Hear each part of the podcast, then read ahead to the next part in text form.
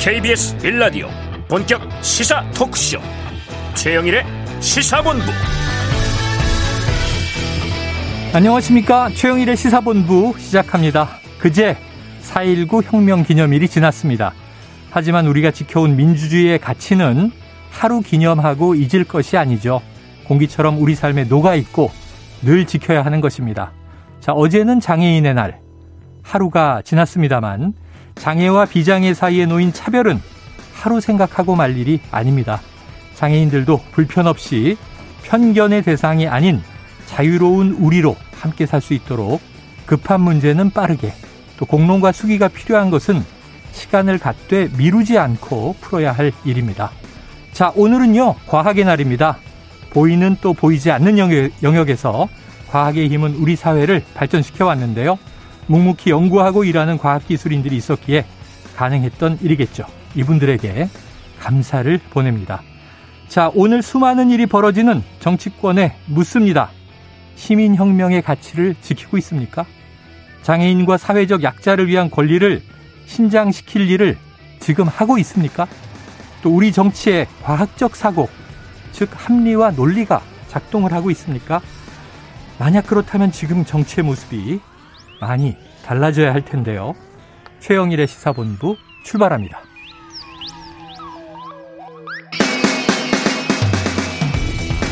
네, 1부에는요, 오늘의 핵심 뉴스를 한입에 정리해드리는 한입뉴스 기다리고 있고요. 2부 10분 인터뷰, 송영길 전 더불어민주당 대표와 서울시장 공천 문제에 대해서 직접 이야기를 나눠보겠습니다. 이어서 각설하고 시즌2 경제본부도 준비가 돼 있습니다. 한 입에 쏙 들어가는 뉴스와 찰떡궁합인 이 디저트송 신청 늘 기다리고 있으니까요. 오늘 뉴스에 어울리는 노래가 있으면 문자 샵 9730으로 자유롭게 보내주시기 바랍니다. 오늘의 디저트송 선정되신 분께는요. 커피 쿠폰 보내드리고 있습니다. 짧은 문자 50원, 긴 문자 100원입니다. 최영일의 시사본부 한입뉴스 자, 한입뉴스. 오늘은요, 박원석 전 의원, 그리고 박정호 오마이뉴스 기자와 한번 조목조목 분석을 해보도록 하죠. 두 분 어서 오세요. 네, 안녕하십니까. 야, 박 의원님 이렇게 한입 뉴스에 나와주셨는데. 네. 이 많은 뉴스를 그냥 한 입에 뉴스가 쏟아지잖아요. 뭐 갑자기 연락을 받고 나오게 됐습니다. 네. 입이 커야 되거든요. 네, 열심히 해보겠습니다. 잘 부탁드립니다. 자, 첫 번째 이슈부터 이게 참 만만치가 않습니다. 민영배 더불어민주당 의원이 전 의원이 된 거죠. 탈당을 했어요. 네, 그러니까 민주당 의원이었는데 탈당해서 무소속이 됐습니다. 네. 예, 법제사법위원으로 이제 배치가 돼 있는 상황인데 음. 어제 저희가 얘기 나눴던 게 양양자 무소속 의원 얘기였어요. 네. 양양자 의원이 이 민주당의 이 검찰 수사권 기소권 분리 입법에 반대하는 글을 썼는데 네. 본인이 쓴 게 맞냐 안 맞냐 맞아요. 그런 얘기 했었죠. 근데 본인이 썼다라고 얘기를 했고 그 내용을 또 박광훈 법제사법위원장이나 박홍근 원내대표한테 얘기를 했다. 뭐 음. 이렇게까지 음. 인터뷰에서 밝혔는데 그렇게 되자 이 민주당 측에서는 무소속 카드로 양행자 의원을 데리고 왔는데 네. 없어졌잖아요. 그렇죠. 그걸 어떻게 할 것이냐 저희도 어제 여러 가지 생각을 좀 해봤었는데 아, 민영배 의원이 민주당에 탈당하면서 무소속 신분이 된 음. 겁니다. 그래서 지금 보면은 법사위 안건조정위가 지금 오후에 아마 2시에 열릴 걸로 예상이 되거든요. 음. 명단은 다 제출돼 있는 상황입니다. 네. 그 명단에 받은 박강원 법사위원장이 이 민주당이 생각하는 것처럼 이 민주당 3명, 국민의힘 2명, 무소속 1명 이렇게 해서 안건 조정위를 구성할지 하지만 국민의힘에서는 명단에 3명을 제출했어요. 예. 어, 무소속 빼고 3대 3으로 가야 된다. 어허. 이렇게 얘기하고 있는데 박강원 위원장의 결정 이거 좀 봐야 되는 상황입니다. 네, 그래요. 참. 자, 박원석 전 의원이시고 네. 지금 민영배 의원은 전 의원이 아니고 전 민주당 의원. 그렇죠, 예. 현재는 무소속 의원. 네. 이렇게 이제 봐야 되겠는데 이 의원직을 지내시기도 했으니까 네. 지금 저는... 우리가 무소속 한 명이 찬성하라고 넣었더니 난 반대세. 음. 그럼 민주당이 난감한 건 알겠고 그럼 보통 다른 무소속 의원을 설득을 해서 뜻을 같이 하는 분을 데리고 오거나 다른 당 의원인데 자 검수 한 박에 좀 찬성해 주십시오. 설득을 하거나 그런 의지를 가지고 있는 분을 데리고 오거나 요건 생각을 했는데 현역 의원이 탈당을 했어요. 뭐 좀 기상천외한 꼼수라고밖에 네. 볼수 없을 것 같고요. 저 이제 그 상임위 안건 조정이라는 게 네. 의견이 합치되지 않으면 다수가 형성되지 않으면 최장 90일까지 예, 안건 예. 조정을 가동할 수 있습니다. 결국에는 그렇게 되면 검수안박법은 무산되는 거니 그렇죠. 양양자 의원을 사보임을 통해서 법사위로 데려왔는데 음. 제가 첫 번째로 지적하고 싶은 바는 네. 그럼 당시에 왜 양양자 의원의 의사를 제대로 확인하지 않았나? 아, 물론 양양자 그러게요. 의원이 중간에 생각이 바뀐 걸 수도 있습니다. 네네. 근데 상임위를 사보임하면서까지 올 때는 음. 양양자 의원이 검수안박법에 흔쾌히 동의하지 않았으면 오지 않았을 것 같거든요. 네네. 근데 그 의사 확인이 좀 미진했던 게 결국에는 민주당이 이런 꼼수를 쓰는 상황에 스스로 내몰린 게 아닌가 예. 이 점을 지적하고 싶고 두 번째로는 그 민주주의라는 거는 목적이 정당하다고 해서 수단까지 음. 다 정당화되는 그런 시스템이 아닙니다. 아니다. 수단이 정당해야 그 목적도 정당할 수 있는 거예요. 네, 네. 근데 이 목적의 정당성에 대한 논란이 있는데 게다가 수단마저도 음. 이런 어떤 이 꼼수를 동원한다면 과연 저렇게 추진하는 검수 완박법이 그 정치권의 공감대는 뭐 고사 물론이거니와 국민의 공감대를 살 수 있겠, 네. 있겠느냐 이 점에서 대단히 우려스럽고 지금 그렇다 하더라도 저렇게까지 꼼수를 피워서 법사위 안건 조정위를 통과해도 음. 넘어야 될 허들이 굉장히 많습니다. 네. 일단은 본회의 그것도 그 박병석 국회의장이 음. 협조해서 이른바 살라미 전술이라고 하는 회기를 뭐 이틀, 뭐 사흘 단위로 쪼개는 이렇게 해서 본회의를 한 세 차례 정도 열어야 되고요. 그 허들을 넘어도 대통령이 과연 음. 저 법안을 흔쾌히 수용해서 마지막 국무회의에서 공포를 할 건가. 아. 이 허들을 넘어야 되고 무엇보다 큰 허들, 허들은 여론이고 민심이죠. 음. 지금 지방선거가 목전에 다가와 있는데 그렇죠. 저는 그래서 곰곰이 이렇게 생각을 해보면 민주당이 지방선거 포기한 거 아닌가. 아. 지방선거를 포기하더라도 본인들은 저 숭고한 개혁인 검찰 개혁을 해야 된다고 주장을 하겠지만 제가 보기에는 어 이른바 양양자 의원도 뭐 폭로 비슷하게 얘기를 했듯이 네네. 그 검찰 수사의 칼날이 어, 이 문재인 정부와 혹은 이재명 전 후보와 혹은 민주당에 음. 미칠 거를 우려해서 서둘러 이렇게 졸속 입법을 강행하는 거 아닌가 이런 생각까지 네. 듭니다. 지금 이제 지방선거를 포기하면서까지 절박하게 이렇게 해야 하는 이유까지도 추측을 해 주셨는데 지금 언급을 잠깐 하셨으니까 박 기자님. 네. 그래서 양향자 의원이 뭐 SNS에 이제 나 검수한박 반대입니다. 음. 그리고 연락 끊고 네. 결국 이 글은 의원실에서는 지라시입니다 했는데 본인 글로 확인이 됐고 그렇습니다. 그리고 본인이 사보임을 또 당했잖아요. 네. 여기에 대해서 지금 굉장히 쓴소리를 내놓고 있죠. 네, 뭐 언론 인터뷰 조선일보의 인터뷰가 있었는데요.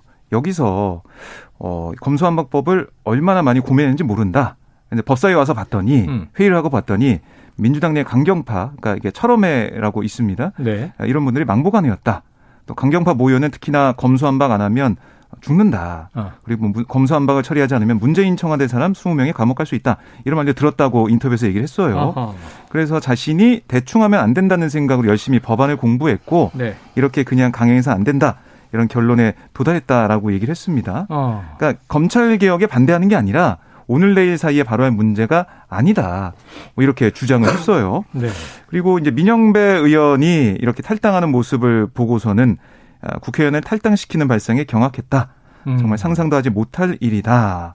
아, 그래서 이런 지적을 하면서 자신은 뭐 정치 생명을 걸고 하는 그런 얘기를 하고 있고 행동을 하고 있다. 이렇게 또 강조를 했습니다. 알겠습니다. 지금 민주당 내에서 좀 비판의 목소리가 있는지 그리고 또 국민의힘은 지금 어떻게 여기에 대해서 저지 투쟁을 벌이고 있는지 양상이 어떻습니까? 네, 민주당 내에서 지금 음, 일부 의원들은 반대 입장을 공개적으로 내놓고 있어요. 아. 어제 보면 민주당 이상민 예, 오선 중진의 이상민 네, 의원 같은 네. 경우는 아, 고민이 있었겠지만 이 민의원 탈당 이건 정치를 희화하고 소모품으로 전락시키는 거다 음. 아, 이렇게 얘기를 했고 조홍천 의원 같은 경우는 아, 박원석 전 의원이 말씀하신 것처럼 절차적 정당성이 없으면 민주주의가 무너진다는 말이 있다. 어. 국민들의 시선이 두렵다. 이렇게 박용진 의원 같은 경우도 이거는 아, 묘수가 아니라 꼼수다 이렇게 지적을 했고요. 네. 아, 지금 국민의힘에서도 이게 이거야말로 입법 독재다라고 비판을 하고 있고 지금 아, 국민의힘 의원들은 이제 국회 주변에서 대기를 하고 있는 그런 네. 상황입니다. 아이고 이상민 의원이 또 패가 망신의 지름길이다 이런 네. 얘기까지 해서 지방선거를 어떻게 치르려고 그러는가. 자, 이 어떻게 보고 있습니까 이런 양상? 그러니까 저는 청취자들께서 오해하실 수도 있는데 검찰 개혁 혹은 검찰의 수사 기소권 분리에 적극적으로 동의하는 사람입니다. 네네. 그러나 검수완박, 검찰 수, 그 기소와 수사를 완전히 분리하는 건 좀 틀렸다고 봐요. 네. 그게 보강 수사 요구를 통해서든 아니면은 그 경찰 수사에 대한 사법적 통제 차원에서든 음. 검찰의 수사권이 있어야 됩니다. 음. 그러나 견제와 균형을 위해서 적절한 수사 기소 분리가 필요한 거죠. 네.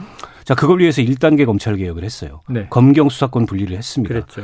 그 이후에 나타난 결과가 어떠한지에 대한 평가가 우선 필요합니다. 음. 일각에서는 그 이후에 이게 순기능보다는 역기능이 더 많다. 사건 처리 지연되고 음. 고소인들 애가 타고 그리고 억울한 피의자들 사건 처리 안 돼가지고 억울한 누명 계속 쓰고 있고 음.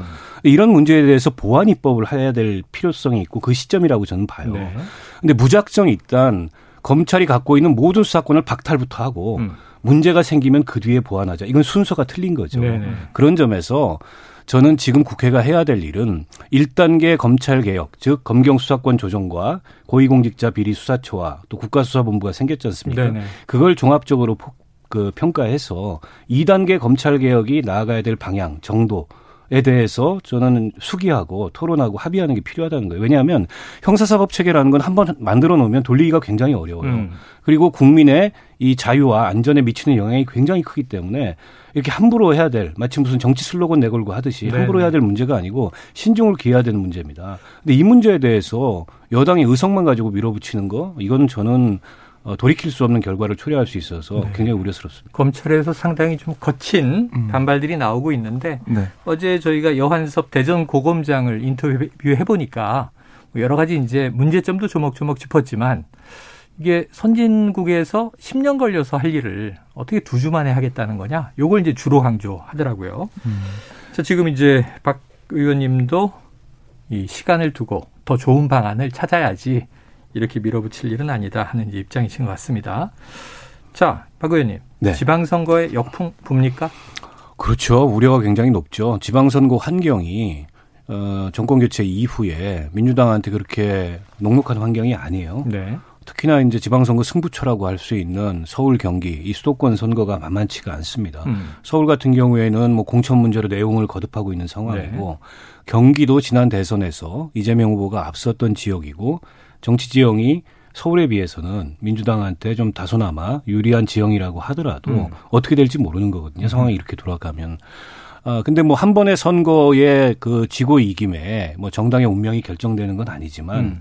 어쨌든 0.7% 차이로 지난 5년간의 문재인 정부에 대한 이제 평가와 심판을 받은 거예요. 네. 그러면 여기서 이제 심기일전하고 성찰할 건 성찰하고 그리고 혁신할 건 혁신하고 뭐 이런 어떤 출발의 그 느낌이 있어야 되는데 음.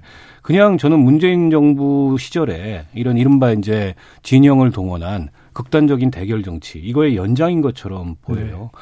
물론 저는 윤석열 당선인이 한동훈 법무부 장관 후보자를 지명하면서 더 불을 지른 측면도 있다고 생각해요. 부었다. 검찰공화국에 대한 우려가 이제 드디어 현실로 나타나는구나. 네. 이건 단지 법무부 장관이 아니고 민정수석과 검찰총장과 네. 법무부 장관을 한 사람이 겸직해서 대검 동일체, 대통령과 검사 동일체를 만드는 거 아니냐. 어허.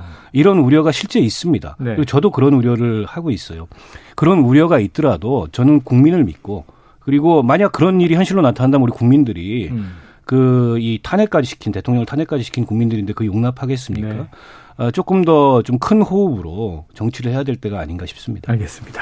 하지만 민주당의 네. 속도는 지금 줄어들지 않고 있죠. 줄어들지 않을 뿐만 아니라 원래 바라보건 되는 이번 주는 법사위를 넘고 아까 허들이라고 표현하셨는데 다음 주 목요일 28일 날 본회의를 예정한다.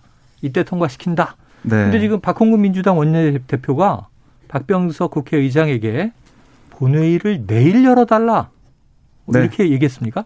그렇습니다. 본회의 소집을 요청을 했는데요. 네. 그러니까 민주당 입장에서도 지금 이 검찰 아, 정상화, 민주당이 네. 부르는 이름은 검찰 음. 정상화 음. 법안인데 이걸 이번에 처리하지 못하면 네, 네. 영영 기회가 없다. 어. 이렇게 좀 보고 있는 상황이에요. 어, 여러 가지 좀 뭐 절차적인 무리수들이 등장하고 있는데 네. 멈추지는 않겠죠? 그렇습니다. 그런 상황이고 아까 말씀하신 것처럼 박병석 의장한테 본회의 소집을 요구한 이런 부분들 사실은 어떻게 보면은 박병석 의장의 의중이 제일 중요한 거잖아요. 음. 근데 민주당이 계속해서 뭐 내일 당장 본회의가 안 열릴지라도 네네. 계속 요구를 하고 그다음에 꼭 하겠다는 의지를 보여줌으로써 어. 박병석 의장을 향해 메시지를 주는 그런 상황도 되고요. 네네. 그다음에 박병석 의장에게 이 검찰 수사권 기소권 분리에 대한 얘기를 계속하면서 민주당도 계속 앞으로 나아갈 거다. 있다라는 걸 강조하는 그런 모습을 보이고 있습니다. 강행 의지를 강조하는 것이다. 네. 자, 박병석 의장 열까요? 그 의장께서 어쨌든 미주 순방 일정을 취소하고 그랬죠. 이 상황 관리를 하겠다 네네. 남으셨잖아요. 어, 가장 최근에 여야 원내대표를 만났을 때 어, 각각의 그 접점들에 대해서 좀 보완된 의견을 가지고 음. 어, 더, 더 수기를 해보자 이렇게 제안을 했어요. 네네네. 어, 근데 이제 뭐 여당이 그럴 생각이 일단 없고 네. 야당도 뭐 반대 이외에는 이렇다 할 대안이 지금 음. 없는 상황이에요. 그렇다 보니까 의장님이 중재를 할 수 있는 뭐 룸이랄까요? 음. 이런 게 별로 없어요. 마지막에 가면 결국에는 어, 다소 변칙적이더라도 음. 회기를 잘라가지고 네. 뭐 이틀 단위, 삼일 단위에 본회의를 연속적으로 네. 열어서 네. 이 법을 통과시키느냐 아니면 그런 무리한 의사 일정에 동의하지 않고 음. 좀 원칙적인 입장을 취하느냐 이 선택만 네. 남게 되지 않을까 싶고요. 네. 어, 일단 내일 뭐 본회의가 열릴지는 좀 지켜봐야 될 것 같습니다. 오늘 법사위에서 안건 조정위를 통과하는 건 별로 문제가 없을 것 같아요. 예. 통과하면 민주당 시나리오대로라면 5월 3일 날 국무회의 테이블에 이 안건을 올리려면 한 그 세 차례 정도 본회의를 열어야 됩니다. 네네. 회기를 한 이틀 정도 네. 잘라서 아마 그 180석을 자신할 수 없기 때문에 필리버스터 중단 전술은 택하지 않을 것 같아요. 예. 왜냐하면 코로나 걸린 의원들도 좀 있으시고 어. 민주당 의원들도 다 모인다는 보장이 지금 없는 네. 데다가 또 반발표도 나올 수 있고 네. 그래서 그런 리스크가 있는 방안이다. 음. 차라리 음. 회기로. 회기를 잘라가자 회기로. 이 생각을 하시는 것 같은데 그건 전적으로 의장님한테 달려 있거든요. 음. 그래서 저는 의장께서 어, 제 개인적인 바램은 어쨌든 의회의 원활한 운영에 대한 책임이 있으신 분이잖아요. 예. 그리고 의회 민주주의를 지켜야 될 책임이 있는 분이고 그런 원칙 하에 여야 간의 합의를 계속해서 촉구하고 종용하는 게 맞지 않나 싶습니다. 알겠습니다. 자, 이 와중에 이제 잠깐 또 지방선거 전망에 등장한 이야기입니다만 지금 이 민주당의 비대위에 고민이 있습니다. 어제 회의에서도 결론을 못 내렸고요. 지금 이제 공천 어떻게 할 거냐예요. 특히 서울시장 공천 어떻게 할 거냐. 이게 뭐 이번 주 내로 결론이 안 나면 여러 가지 사단이 날 분위기로 흘러가고 있는데 지금 이 저 각 당의 공천들 어떻게 되고 있습니까? 네, 지금 민주당 같은 경우 말씀하신 것처럼 제일 주목을 받고 있는 부분이 서울시장 후보 네, 누가 되느냐. 네. 지금 송영길, 박주민 두 사람을 배제하는 전략 공간이 결정이 있었기 때문에 네. 비대위가 그걸 받아들이느냐 아니면 다른 대안을 내놓느냐 여러 가지 고심을 좀 하고 있는데 그래서 어제 이 시간에는 저희가 이렇게 이원욱 네. 위원장을 전화로 인터뷰했단 말이에요. 그렇습니다. 근데 어제 비대위에서 결론 못 내리고 네. 오늘도 오전에 서울 지역 초선 의원들을 만나서 어. 간담회를 가졌어요. 네. 그래서 거기서 얘기 나온 것은 서울이 이제 전략 선거구니까 경쟁력을 볼 수 있는 데이터가 있을 거다. 음. 그래서 그 데이터를 바탕으로 전략 공천에서 후보별 순위를 내서 음. 1위 후보를 전략 공천하는 방식. 음. 그러니까 이게 사실은 뭐 경선하는 그런 모습이기도 하고 네, 경쟁력 평가로 경선을 그렇습니다. 한다. 예, 전략 공천이란 뭐 그 어떻게 보면 네이밍을 할 수 있으니까 네. 이런 대안도 좀 제시가 됐다고 해요. 음. 이거를 윤호중 비대위원장이 또 박지원 비대위원장이 어떻게 받아들일지 네. 이게 좀 관심이 쏠리고 있고요. 그리고 이제 경기도 지사 선 같은 경우는 지금 계속해서 사파전 진행되고 있고 다음 주 그러니까 일요일 월요일 이렇게 여론조사 진행됩니다. 네. 아, 그걸 토붕해서 결론이 날 것 같고 아, 반면에 지금 보면은 국민의힘 같은 경우는 좀 속도를 좀 내고 있는데요. 네네. 오늘 발표된 후보들을 보면 아하. 충북지사에 4선 의원을 지낸 김영환 전 의원이 네네. 공천이 됐고 대전시장은 재선 의원 출신의 이장우 전 의원 또 세종시장은 최민호 전 국무총리 비서실장이 각각 후보로 확정이 됐습니다. 아 그래요. 특히 이제 눈에 띄는 게 바로 이 충북지사 선거가 될 것 같아요 결국에는. 네네. 왜냐하면 노영민 전 비서실장과 수공천이 됐죠. 그렇습니다. 김영환 이 전 의원이 맞붙게 되기 때문에 또 두 사람이 같은 지역에서 어 고등학교 나오고 김영환 의원이 3년 선배로 제가 알고 음. 있거든요. 음. 고등학교 선배인데 같은 또 대학교도 나오고 해가지고 지난번에 이 국민의힘 원내대표 선거에 나오려다가 네. 지방선거로 선회한 김태흠 의원에 아 김태흠 의원도 확정이 됐습니다. 충남지사, 충남 지사 후보가 네. 돼서 어. 본선에 어. 나가게 된 상황입니다. 그래요. 이제 수순대로 가고 있다. 어떻게 평가하세요? 뭐 크게 보면 국민의힘은 조금 속도가 나고 있는 것 같고요. 민주당은 난항을 거듭하고 있는 것 같고. 네. 저는 한세 군데 정도를 유의미하게 관측을 예. 하고 있는데 일단 서울시장이 민주당 공천 문제는 네. 제가 좀 납득이 안 되는 게 음. 송영길 그 대표가 어, 대선 끝나고 사퇴했다가 예. 그리고 나서 다시 서울시장 나오겠다. 음. 인천 지역에서 우선하고 인천시장까지 했던 네. 분이 일단 잘 납득이 안 되죠. 어. 그래서 당내에서 반대의 목소리가 높았는데 문제는 당내에서 계속 그 반대하고 전략 공천 얘기하고 다른 경쟁력 있는 후보 얘기했는데 대안을 못 찾은 거예요. 맞아요, 맞아요. 대안을 못 찾다 보니까는 결국에는 다시 원점으로 되돌아간 듯한 느낌이고 음. 어, 특히 이제 전략공관위에서 송영길 대표 공천을 배제한다면 대안 카드를 갖고 배제하는 게 맞거든요. 음. 직전 대표였고 음. 현재 여론조사상으로 가장 경쟁력이 있는데. 네. 근데 그런 대안도 없이 배제하고 보자. 이거는 어떻게 보면은 제대로 된 어떤 공천 심사라기보다도 뭐랄까요? 약간 무슨 물밑에 잠복돼 있는 개파 갈등의 산물 아. 이런 느낌이 좀 나서 이게 이제 선거 본선에 네. 미칠 부정적인 영향이 더 커졌다 이렇게 그래요. 생각을 하고요. 두 번째는 국민의힘 경기지사 음. 경선인데요. 내일 발표가 네. 나죠. 저는 국민의힘이 과연 이제 좀 혁신된 보수 정당 어, 새로워진 보수 정당으로 어, 탈바꿈할 수 있느냐 아니면 도로 새누리당으로 돌아가느냐 어. 이 어떤 그 이 분기점에 경기지사 음. 경선이 놓여 있다고 봐요. 그래요. 결국 김은혜 의원의 돌연 그 출마에 네. 윤핵관 내지는 윤심이 작용했다라는 음. 게 거의 정설처럼 지금 확인이 되고 있는 네. 상황이고 어, 유승민 뭐 그 전 의원이 핸디캡은 있지만 음. 어찌됐든 간에 그 경기지에서 활동을 안 했기 때문에 네. 뭔가 좀 다른 보수의 면모를 보일 수 있는 음. 그런 경쟁력 있는 후보, 확장성 있는 후보임이 맞는데 네. 이거를 이제 당내에 그런 윤핵관이나 윤심으로 어. 누르는 결과가 나타난다면 음. 저는 보수 정당의 혁신 좀 기대하기 어려울 거다 이렇게 네. 보고 세 번째가 이제 대구인데요. 음. 지금 뭐 홍준표, 유영아, 김재원 세 분이 그렇죠. 경선을 하는데 김재원, 유영아 단일화는 무산됐습니다. 단일화 깨졌고. 어, 굉장히 공학적인 거죠. 그 단일화가 네. 된다면. 그리고 이른바 박심이 어느 정도 불 거냐. 네. 근데 여론조사 지표를 보면 그래도 대구 시민들이 상대적으로 이성적 판단하고 있는 게 아닌가. 어. 이른바 탄핵당한 전직 대통령의 그 그림자 네. 이런 거에 좌우되기보다는 음. 어, 자신들이 생각하기에 이제 최선의 후보가 네. 지금 현직 대구의 지역의 의원이자 음. 대선 후보에서 차점자로 예. 경선에서 탈락했던 예. 홍준표 후보다라는 거를 보여주고 있어서 거기는 아마 홍준표 후보의 가능성이 굉장히 높은 것 같은데 지켜봐야 되겠지만 네. 어, 그세 군데가 어떻게 되느냐에 따라서 네. 이 여야 각각 정당의 내부 혁신이나 또 지방선거 전망이 달려 있지 않을까 싶습니다. 지표를 짚어 주셨습니다. 흥미가 아주 진진해지고 있습니다. 자, 지금 점심시간 이 12시 42분 넘어가서 43분으로 가고 있는데요. 교통 상황을 알아보고 오겠습니다. 교통정보센터의 김한나 리포터 나와주세요.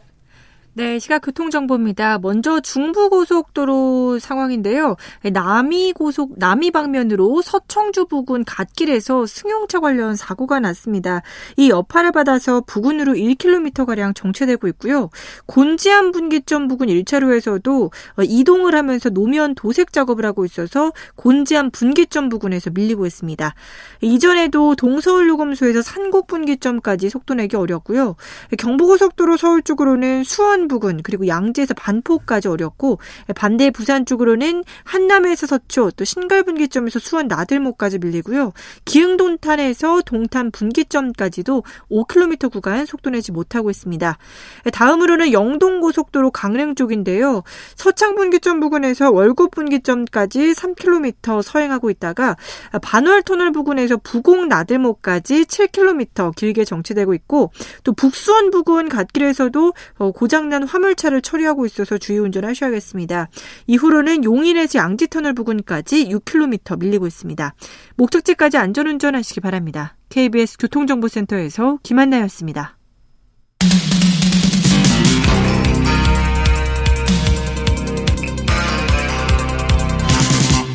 최영일의 시사본부. 네. 자, 청취자 4418님은요, 검수안박의 옳고 그름을 떠나 민영배 의원의 탈당은 비판받아 마땅합니다. 또 청취자 9693님, 검찰의 성역을 무너뜨리기가 이렇게 어렵군요. 지금 아니면 불가능하지 않을까요? 자, 청취자 의견 중에는 검찰 수사권을 또 폐지해야 한다는 의견들도 꽤 있습니다.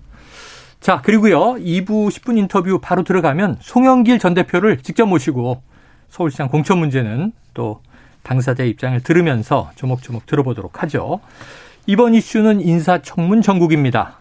야, 연일 지금 뭐 의혹이 커지고 있었던 정호영 보건복지부 장관 후보자 어, 여전히 입장은 뭐 한 점 부끄러움 없다. 네. 근데 아들 재검을 진행하고 있다고요? 그렇습니다. 오늘 출근길에 불법은 없었으나 국민의 눈높이가 도덕과 윤리의 잣대라면 음. 거기로부터도 떳떳할 수 있다. 아, 거기로부터도 떳떳할 수 있다. 그렇습니다. 네. 그러니까 전혀 꺼리낄 게 없다. 저는 그 반대일 줄 알았는데 아니네요.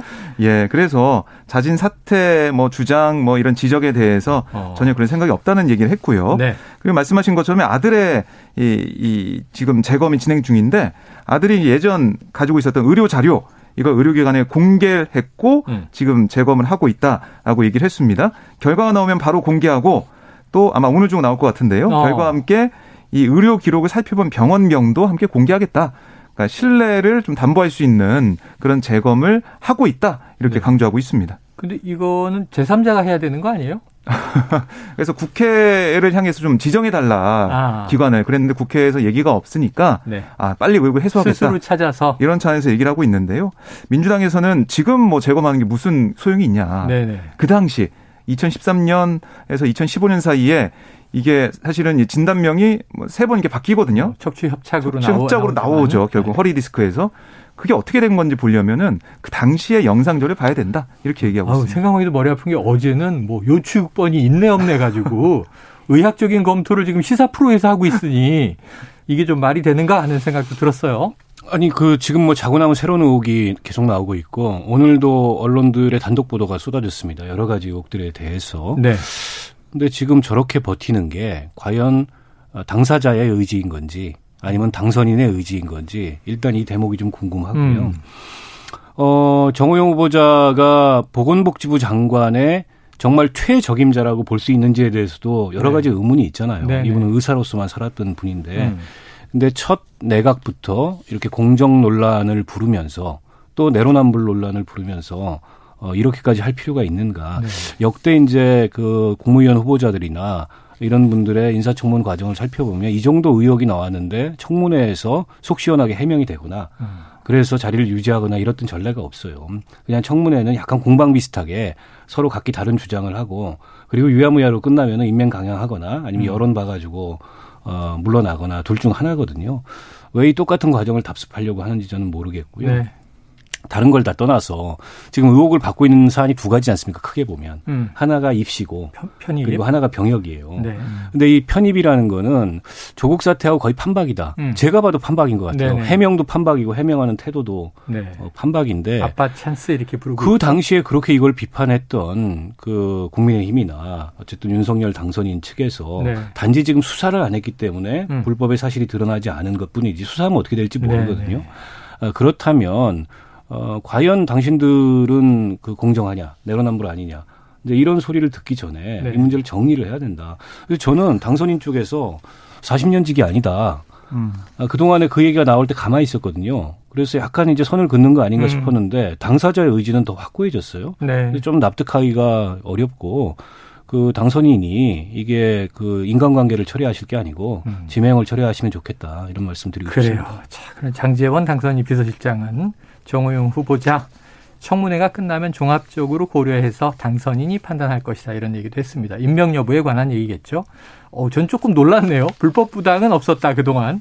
근데 네. 국민적 눈높이가 도덕과 윤리적 잣대라 해도 한 점 부끄러움이 있다 그럴 줄 알았더니 없다 그래서 저는 좀 놀랐어요. 그런데 이 박 기자님. 네.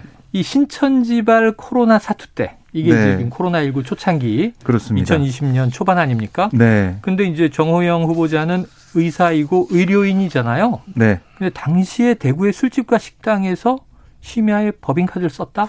이게 무슨 얘기예요? 네, 그러니까 2020년 3월 밤에 쓴 이 법인카드 내역이 야, 지금 공개가 됐는데요. 코로나 심각할 때죠? 그렇습니다. 그러니까 이걸 내역을 보면 3월 15일 그 당시가 이제 대구시가 긴급 담화문을 발표하고 외출과 이동 최소해달라 음. 이렇게 호소를 했어요. 근데 그 직후에 심야 식당에서 사용이 됐고 어 2020년 3월 10일 같은 경우는 자정에 가까운 오후 11시 31분 술집에서 법인카드 뭐 10만 원 결제한 내역. 네. 근데 이틀 전에 코로나 확진 판정을 받고 경북대병원에서 치료받던 여성이 숨지면서 이 62번째 사망자 기록된 날이었거든요. 아, 아. 근데 이게 밤에 가서 이 법인카드에 썼다라는 지적이 나왔고 네. 3월 16일 오후 9시 57분 한 식당에서 22만 2천 원, 또 3월 19일 오후 9시 50분 또 다른 식당에서 49만 원 결제를 했는데 근데 이날도 경북대병원에서 치료를 받던 65세 남성이 숨지는 그런 시기였어요. 네네. 결국 이 경북대병원에서 코로나19 사망자가 잇따라 나오는 그런 상황에서 경북대병원장 아, 정호영 이 후보자가 이렇게 술집을 다니면서 법인카드 쓰는 게 그게 맞느냐 그게 좀 네. 어, 의료인으로서 또 당시 그런 상황에서 맞는 행동이냐 이런 지적이 나오고 있습니다. 아니 제가 그냥 일반적으로 생각하면 이때는 경북대 병원장뿐 아니라 대구 지역의 모든 의료인들이 초긴장을 하고 그렇죠 일종의 네. 계엄 상태였죠 대구가 당시에. 음, 네 그리고 네. 대구에 이제 의료인들이 부족해서 의사 간호사들이 네. 자원에서 뭐 수도권에서 문 닫고 내려간 분들도 많고 그래요. 네, 네. 그런데 이분이 3월 10일, 3월 15일, 3월 16일, 3월 19일 어, 심야에 이렇게 술값 결제를 많이 했다.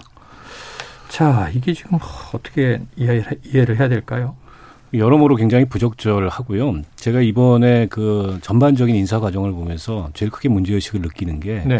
검증이라는 게 과연 있었나 음. 싶은 생각이 들 정도입니다. 지금 정호영 후보자뿐만이 아니라 네. 다른 후보자들도 의혹들이 계속 나오고 있어요. 네. 근데 인수위 기간이고 이게 정부 검증하고는 좀 다를 수 있다고 하지만 정부에 축적된 시스템을 충분히 활용할 수 있었거든요. 음. 근데 이제 그런 선택을 하지 않았고 어, 윤석열 당선인의 검찰 시절 측근이었던 주진우 전 동부지검 검사장을 팀장으로 하는 음. 검증을 팀을 꾸려 자체 검사 검증을 했는데 거의 검증을 안 한 것 같아요. 네. 그러면 과연 이거는 그냥 내 식구는 대충 봐주고 남에게 드리웠던 그런 가혹한 잣대는 잣대는 그때의 얘기고 이 또 다른 내로남불 아닙니까? 음. 그래서 윤석열 대, 그 대통령 당선인이 대통령이 되기까지 국민들이 거기에 힘을 실어줬던 건 살아있는 권력도 수사하는 그런 결기와 그다음에 공정이라는 가치였거든요. 근데 정권 시작부터 이런 음. 공정이라는 가치와 어울리지 않는 이런 모습이 나타나는 거는 앞으로의 인사에 있어서도 내 편 챙기고 내 편 그냥 봐주는 이런 네. 인사가 반복되지 않을지 굉장히 우려스러워요. 알겠습니다. 자, 이 정호영 후보자의 아들이 의전원에 편입할 때는 2017년에는 탈락을 했고 이듬해 합격을 했는데 네. 지역 특별 전형이었어요. 이걸 또 동료 교수 10명이 초안을 짰다. 이런 이제 음. 보도도 있는데. 자, 시간이 다 돼서 오늘 한입 뉴스는 아쉽지만 여기서 마무리해야 될 것 같고 끝으로 지금 전장현, 전장현에서 지하철 시위를 22일 만에 재개했다. 2호선과 3호선이 1시간이 지연됐다. 어제 음. 장애인의 날이었는데 이 문제를 어떻게 풀지도 우리가 두고두고 고민해야 될 것 같습니다. 음. 자, 오늘 한입뉴스 박원석 전 의원, 박정호 오마이뉴스 기자 수고하셨습니다. 고맙습니다. 고맙습니다. 자, 이 디저트송. 어유, 정치자 9006님. 와, 박원석 전 의원님. 조목조목 깔끔하게 설명 잘해 주시네요. 자주 나와 주세요. 예, 말씀 주셨고요.